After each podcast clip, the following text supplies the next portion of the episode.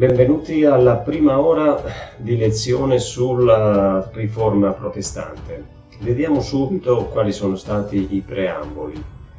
Anzitutto la decadenza del mondo medievale. Siamo in un'epoca di transizione dal, dall'ordine feudale eh, all'ordine delle nazioni, delle repubbliche.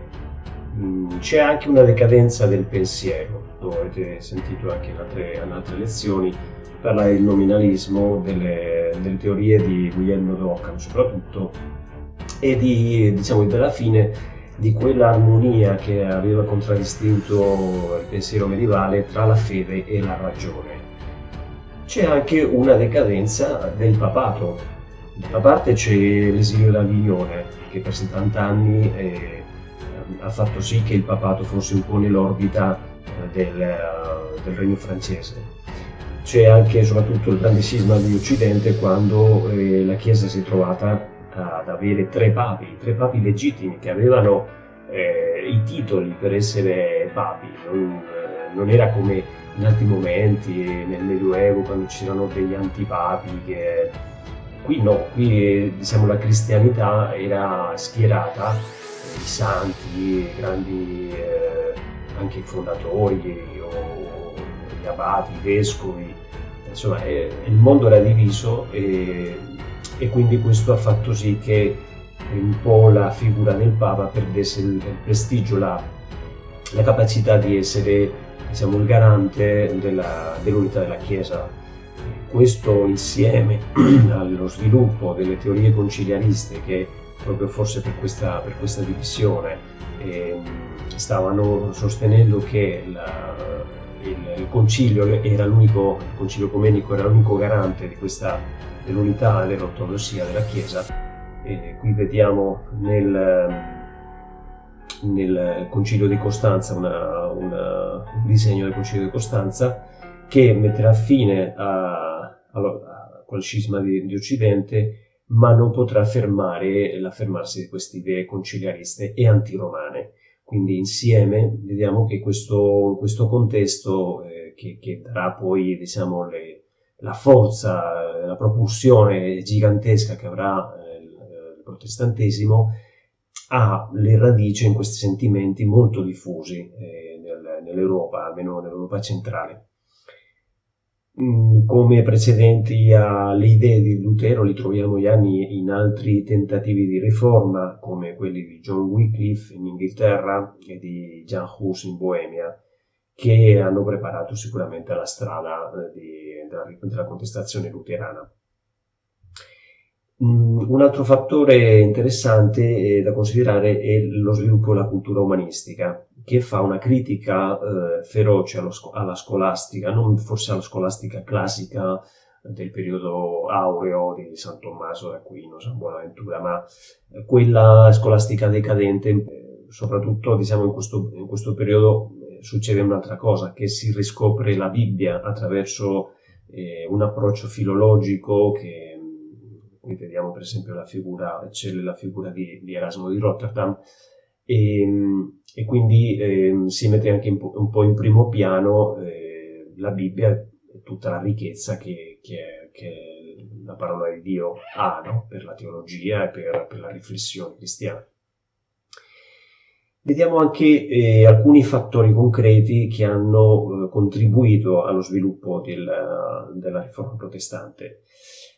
In Germania, anzitutto, eh, si è diffuso questo sentimento antoromano di cui parlavamo mh, mm, come mh, mm, reazione anche al, al, fiscalismo eccessivo della curia, che era già cominciato ai tempi di, di Avignone, dell'esilio di Avignone, e che mh, mm, faceva ottenere degli ottimi benefici che non sempre poi venivano utilizzati diciamo, nella, nel, nell'opinione delle persone, del popolino, eh, non erano sempre utilizzati in modo, in modo giusto. E, nel, dal 1456 si mettono, cominciano a mettersi per iscritto queste, una serie di lamentele per la pesantezza degli oneri che la corte papale infligge alla Germania. Sono le cosiddette gravamina nationis germaniche. Poi c'è il, il tema del, degli abusi eh, de, per la questione delle indulgenze. E, sappiamo tutti che diciamo, questa è stata la scintilla che ha fatto nascere la, la contestazione di Lutero.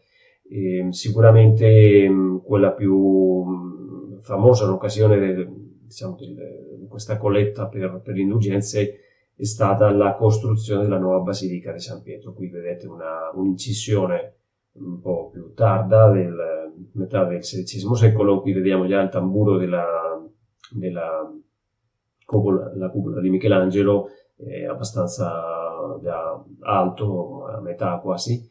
Dicevo prima che il papato non sembra più essere il garante dell'unità della Chiesa, dopo il grande scisma, la diffusione del conciliarismo, il cattivo esempio. Siamo nei, eh, nel periodo dei papi rinascimentali che sono forse dei, dei, abili politici, dei abili regnanti, ma eh, scarsamente religiosi spesso.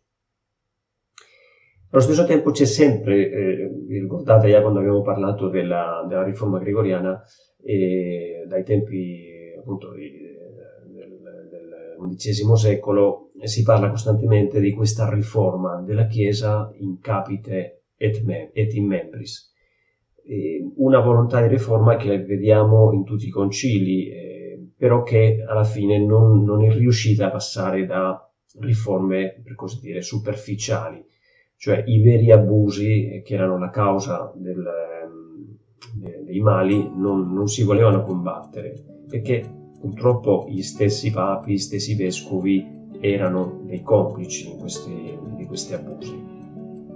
E, ehm, che cose concretamente diciamo, non funzionavano? Era, la situazione era, era, diversa quella che abbiamo trovato per esempio ai tempi di, di Gregorio VII. E sicuramente c'è la condotta scandalosa del clero comunque, eh, la vita mondana nell'alto clero, il concubinato e l'ignoranza, la superstizione molto diffusa nel, nel, nel basso clero. E, ehm, forse la simonia c'era, ma forse non ai livelli che abbiamo trovato nel, nel, basso medioevo. La liturgia è un altro aspetto importante, soprattutto la messa. La messa eh, non, coinvol- non, coinvolge più eh, i fedeli che um, ormai si sono concentrati più uh, sulla, sull'ostia consacrata che, che, sulla messa, non si capisce bene la realtà della messa. Allo stesso tempo c'è una predicazione abbastanza inefficace, pensate che, um, che era, diciamo, quando uh, c'era un minimo di cultura tra, nei, nei preti, eh, si dilungavano prediche su questioni astruse, lontane da, diciamo, da, da quello che potevano capire i fedeli e, e, lontani dal Vangelo. Chi non aveva questa cultura, potete immaginare, no? soprattutto l'ignoranza diffusissima dei preti, eh, quello che arrivava ai fedeli era veramente poco. La, per quello che riguarda la formazione teologica, eh, diciamo, ha, vinto, sta vincendo la, la via moderna o cammista, no? che svuota in qualche buona, in buona, in buona maniera eh, di sostanza razionale i dogmi. Quindi questo un pochino preparerà diciamo, a quell'atteggiamento che, che vedremo in Lutero, eh, che forse a noi può sembrare incomprensibile, come può eh, diciamo, andarsi, andare, diciamo, separarsi appunto la, la, la, la razionalità dalla fede, che era, come detto prima, una delle grandi conquiste del mondo medievale. Il centralismo esasperato della curia certamente non aiuta, eh, quel fiscalismo di cui abbiamo parlato, e l'altra cosa che è stato diciamo, l'abuso fondamentale che dopo la riforma protestante si è cercato di risolvere con il Concilio di Trento, lo vedremo, l'accumulo dei benefici che fa allontanare i, i pastori dal proprio popolo. Pensate che, eh, per esempio, il, uh, il, cardinale Alessandro Farnese, che era il nipote di, di Paolo III Farnese, a metà del, del XVI secolo, quando era già cominciato il Concilio di Trento, quando si eh, tuonava contro gli abusi dell'accumulazione di benefici, eh, questo signore aveva eh, nel 1556 riuniva dieci vescovadi 26 monasteri e altri 133 altri benefici tra canonicati, eh, parrocchie, cappellanie. Pensate eh, come poteva questo, questo, cardinale occuparsi di, questi, di questi, incarichi. No? Il Concilio di Trento dirà che basta, basta, una parrocchia, basta una diocesi perché una persona non possa fare altro che dedicarsi a, a, questo, a questo ministero. In realtà qui si accumulavano questi benefici e poi si davano, scusatemi il termine, in appalto a, a persone che a volte erano, diciamo, erano quasi, scusatemi, passatemi un po' di mercenari, cioè non erano di veri pastori, no? E, e, quindi questo sarà molto sentito, questa, eh, questo abuso sarà molto sentito e si cercherà di mettere diciamo, una soluzione ma secondo me c'è un'idea di fondo mh, più importante e che mh, credo sia stata determinante anche nel tipo di riforma che ha trionfato e nell'impostazione che ne ha dato eh, lo stesso Lutero. Questo è un po' difficile da spiegare. E diciamo, la mancanza di un'idea chiara su che cosa è la Chiesa, cioè la, la, un'ecclesiologia ehm, poco chiara e soprattutto su come riformarla, perché diciamo sempre questi tentativi di riforma fino a questo momento si, eh, si cercava di fare un po' pulizia, di, di togliere, di mandare via le persone corrotte, cose così, però c'era, c'era ben altro da, da riformare, no? e questo solo si capirà molto dopo. E lo stesso, lo stesso Lutero, vedremo che alcune delle cose che lui dirà, diciamo con, eh, con grande autorevolezza, eh, li poteva dire perché c'era questa, questa mancanza di chiarezza. Poi c'è un altro elemento determinante in tutta questa vicenda storica, è l'intervento dei, dei monarchi e dei principi. Abbiamo detto prima che eh, si stanno sviluppando gli stati moderni, siamo, siamo al, al, al, tramonto della società feudale e si sta fermando il nazionalismo. Eh, il potere assoluto del re o del principe, che nel Medioevo era, era molto limitato, cioè anche il ruolo per esempio dell'imperatore, che è una figura, eh, l'imperatore del Sacro Impero, che è una figura eh, prettamente medievale, eh, oggi pensiamo all'imperatore, eh, crediamo che poteva avere un, un, un potere assoluto su, sugli stati, su tanti territori, in realtà aveva un potere molto debole e questo si manifesterà proprio nel caso, cioè nell'occasione della, della riforma protestante. E, e, lo stesso i principi o i signori feudali. Quindi qua invece troviamo un'altra cosa, una cosa diversa che era già cominciata, se vi ricordate, con, con Filippo IV il Bello, con la, diciamo, la Francia di, di, di Filippo IV, con confronto con, con, con Bonifacio VIII, all'inizio del XIV secolo, e, si stanno affermando, siamo in un processo di affermazione di, uno, di un tipo di Stato che, che è molto diverso eh, e quindi mh, questo sarà, mh, questo, questo, elemento politico sarà anche determinante nella, nel come si è sviluppata anche la crisi protestante. Tra questi ci sono per esempio l'idea di Marsilio di Padova e di Guglielmo di Occam, no? che eh, stanno eh, affermando chiaramente la supremazia dello Stato sulla Chiesa. Quindi si sta sempre di più affermando questa idea no? che il principe eh, o il monarca eh, ha il suo potere non perché il Papa lo, lo, incorona, non perché il Papa lo riconosce, ma perché è, è Dio che, che, che, gli dà questo, per grazia di Dio, eh, ha ricevuto questo, questo potere come dicevo, anche eh, la, la, complessissima situazione dell'impero, dell'impero del Sacro Romano Impero, eh, ha, ha, a che vedere molto su, su, come si sono sviluppate le cose, perché la sua posizione effettivamente eh, in questo periodo soprattutto è stata molto difficile. Eh, l'imperatore doveva fare degli equilibri eh, incredibili per mantenere diciamo, la, la coesione dell'impero. Ehm, questo forse c'è stato sempre, o ci sono stati tanti periodi in cui il Sacro Romano Impero Germanico era, era così, però in questo momento in cui ci sono dei principi che vogliono liberarsi un po' da, da, da, da, questo, da questa tutela imperiale e che vogliono anche mettere le mani su tantissimi, ma tantissimi beni ecclesiastici che eh, la Chiesa e diversi gli ordini avevano accumulato mh, grazie alle, donazioni dei, dei fedeli o, o, alle disposizioni testamentali dei fedeli che erano rivolti sicuramente alla, al, sostentamento del, del clero, ma anche dei poveri e di tante opere di carità che faceva la Chiesa.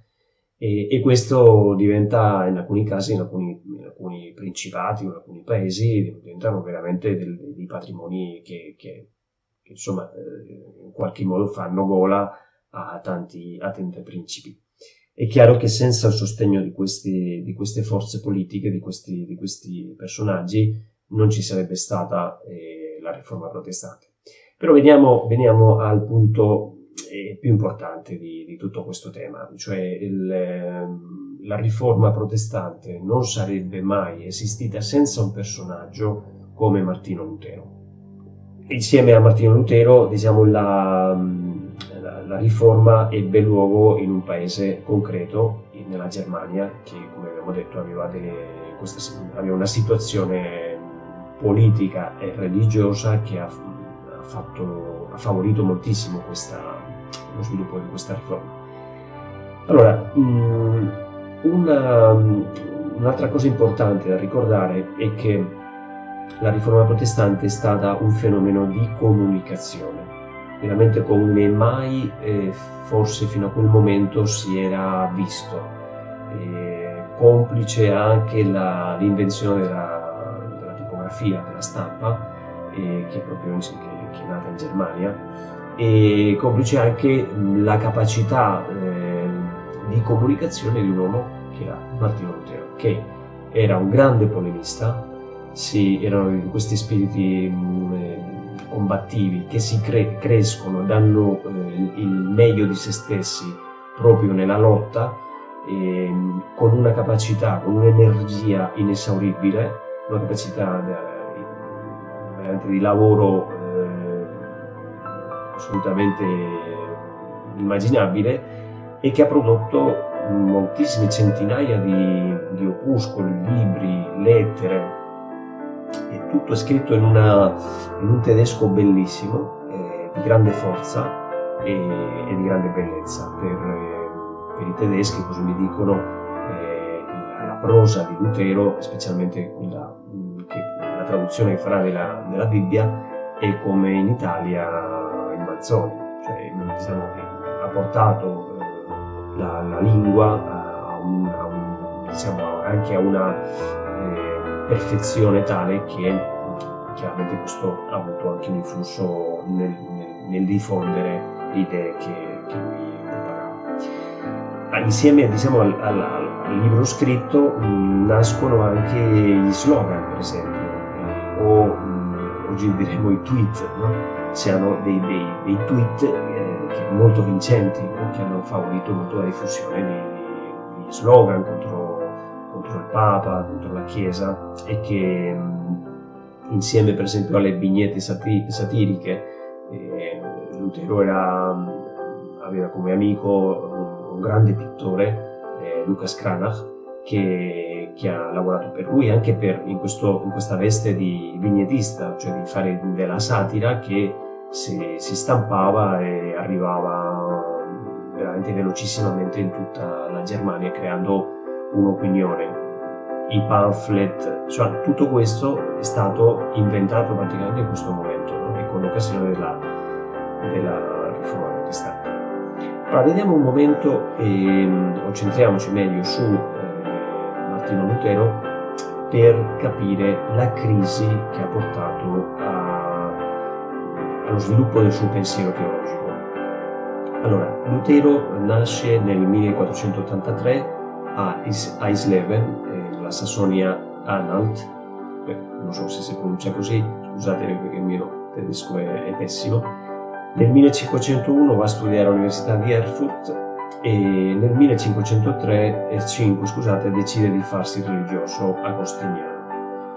Dopo una, una crisi, una, un momento di paura, su questo diciamo la, non si capisce bene la, dove finisce la leggenda e dove comincia la, la verità, però il fatto è che mh, lui decide così, eh, con scarsa libertà possiamo dire, decide di farsi monaco perché è costretto in qualche maniera, no? questo è molto tipico dello spirito di Lutero, no? una specie di autocostrizione. E poi si fa, eh, diventa sacerdote nel 1507 e in questo, in questo periodo si sviluppa eh, con grande preoccupazione anche dei propri confratelli, dei propri superiori, superiori una, una, spiritualità molto sofferta, molto angosciata. E, siamo davanti a una persona che ha uno spirito estremamente scrupoloso, perfezionista al massimo, che vede Dio, eh, specialmente Cristo, vede Gesù con, con terrore io veramente penso che nessuno di noi eh, poteva immaginare una cosa del genere, però leggendo gli scritti di, di Lutero eh, si ha veramente questa, questa impressione. Eh, è vero che lui parla di questa epoca molti anni dopo, quando probabilmente ha rielaborato nella sua mente, sono successe tante cose, lui stesso forse non sappiamo che, fino a che punto sia del tutto sincero, però eh, quando lui ricorda queste, questo periodo qua, e, per esempio, che ho eh, indicato qua nelle, nelle slide, che, mh, mm, vediamo per esempio mh, mm, quello che lui diceva, ma di queste frasi se ne trovano tantissime, eh, non, ho messo solo qualche esempio. Al solo nome di Gesù Cristo, il nostro Salvatore, io tremavo dal capo ai piedi. Oppure, quando io stavo nel monastero, dentro il mio cappuccio, Ero così nemico di Cristo che se vedevo una scultura o un dipinto che lo rappresentava appeso alla croce, mi riempivo di terrore e, chiude, e chiudevo gli occhi. Avrei preferito vedere il demonio. Quindi lui ha questa, questa spiritualità che eh, fa vedere eh, Dio come un giudice severo. Dio odia i peccatori, tu sei un peccatore, quindi Dio odia anche te. Questo se lo ripete a se stesso. Cerca con tutti i modi di, di, di mettersi in regola con Dio attraverso lo scrupolo, la scrupoloso adempimento di tutti gli obblighi che ha come, come monaco agostiniano, no? per esempio eh, se, se, ha rimandato la lettura del, del, dell'ufficio divino, allora arriva il sabato e lui si sta ore e ore e ore a recuperare tutto quello che non ha fatto durante la settimana. Quindi praticamente c'è una, questa, questa spiritualità mm, complicata che comunque anche se ha degli ottimi eh, direttori spirituali, ottimi superiori che lo cercano di tranquillizzare, lui non, non, si perdona se stesso, no? vuole, vuole, essere un po' come il, il pubblicano, eh, dico scusate, il fariseo, no? che adempie la legge e che eh, pensa insomma, che così eh, diventa irreprensibile. No? Lui, forse, ripeto, rielaborando tutta questa fase della sua vita, lui, lui si, vede, si, vede, così, si vede che, che, era così, che aveva questa spiritualità contorta. Lui ha anche una formazione antiscolastica che se diciamo poi eh, rinnegherà di, di Occam, lui ha una formazione un po' occamista, quindi non perdona eh, a San Tommaso d'Aquino l'aver usato per esempio a uno come Aristotele per spiegare la fede. Dice questo è una, un'aberrazione, cioè dover ricorrere a, questo, a un pagano, a un, a un infedele per conoscere meglio Dio, questo non si può fare. Ripeto che dobbiamo vedere qua questa separazione tra fede e ragione, tra, che è molto tipica di questo, di questo periodo di, diciamo, di decadenza del pensiero medievale. Diventa professore, va all'Università di Wittenberg, che è una, un'università creata da, poco da, pochi anni e che sta cercando dei professori brillanti e lì troverà eh, una figura che sarà per lui molto importante, Federico il Saggio, che sarà il suo protettore, che è stato il fondatore di questa università, il principe, è uno dei principi elettori dell'impero eh, nella Sassonia. E, lui va lì e questa fase anche, diciamo, anche se si cerca di dedicare allo studio, così, patisce questi, questi terrori in maniera, queste angosce che non sono come tante volte a volte si, si è voluto far vedere dei peccati, diciamo, contro il sesto comandamento, contro la sessualità o, o cose del genere, ma è, è più che altro una, un, un, vedere, diciamo, dei peccati mortali anche in, in piccoli errori, in piccole trascuratezze, la, vedere l'impossibilità di salvarsi, eh, confondere la concupiscenza, cioè le tentazioni, con il peccato. Questa una, è una cosa eh, che sarà molto importante nel, nel suo processo interiore. No?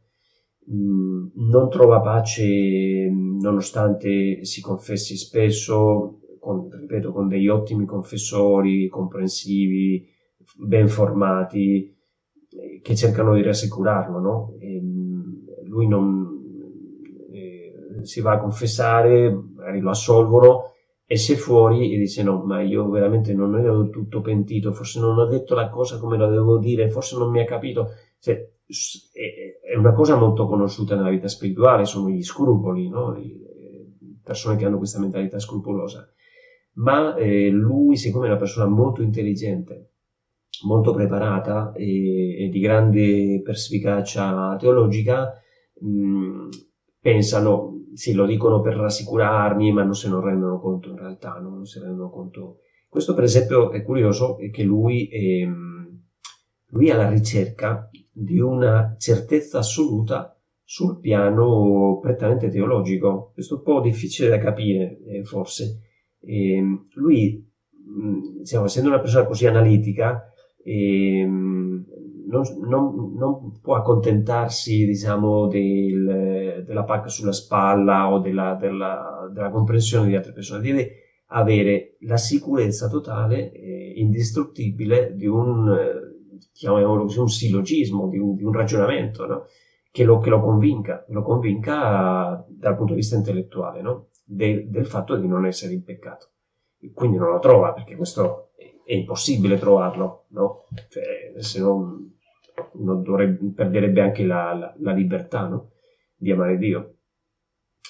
Quindi è curioso, ma lui va, per esempio, eh, quando viaggia a Roma, questo famoso viaggio del 1510, che è stato molto romanzato, no? come se arrivasse a Roma scandalizzato, vedesse tutti gli abusi della, della corte papale, che certamente non mancavano, la situazione era abbastanza deplorevole, ma eh, da quello che sappiamo, da quello che lui ha raccontato, lui non si scandalizza assolutamente di, di tutto questo, anzi è un, pellegr- è un, pellegrino devoto, entusiasta, che va a visitare tutte le reliquie, a vedere tutte le chiese. E l'unica cosa che lo scandalizza è che non, non trova dei confessori al livello che lui si aspettava, cioè lui viene a Roma con l'idea di dire beh in Germania non, non, se, non ce ne sono dei, dei confessori all'altezza che riescano a capire la mia, la mia problematica, forse a Roma li troverò, visto che c'è la cristianità, quindi lui va a cercare, a parlare, a confessarsi e non ottiene questa certezza matematica di qualcuno che dice guarda tu non sei eh, in peccato mortale perché 2 più 2 fanno 4. Lui, è un ragionamento così indistruttibile e, e, certamente non lo trova. Nessuno è in grado di dargli questa, questa sicurezza. Ehm, vediamo, eh, continuiamo eh, con il nostro... Nel 1513 diventa dottore e maestro in teologia a Wittenberg e questo è importante perché sarà sempre la sua autorità. Quando mh, mm, eh, qualcuno gli chiederà ma tu perché eh, ti opponi a... Eh, perché insegni tutto questo così contrario alla tradizione, così contrario a, quello che hanno sostenuto eh, i concili, i papi, i padri della Chiesa. E lui dirà perché io ho eh, questa autorità di essere un dottore e maestro in teologia. Quindi lui eh, pensa di aver ricevuto da Dio questo, questo compito, questa missione e sarà sempre diciamo, la, la sua sicurezza. Allo stesso tempo è importante ricordare che lui è un professore di Sacra Scrittura, è uno esperto biblista che conosce alla perfezione la Bibbia. E siccome diciamo, questo sarà la sua arma fondamentale, eh, è veramente molto abile nel, nell'usare eh, la Bibbia e usare dei ragionamenti abbastanza convincenti.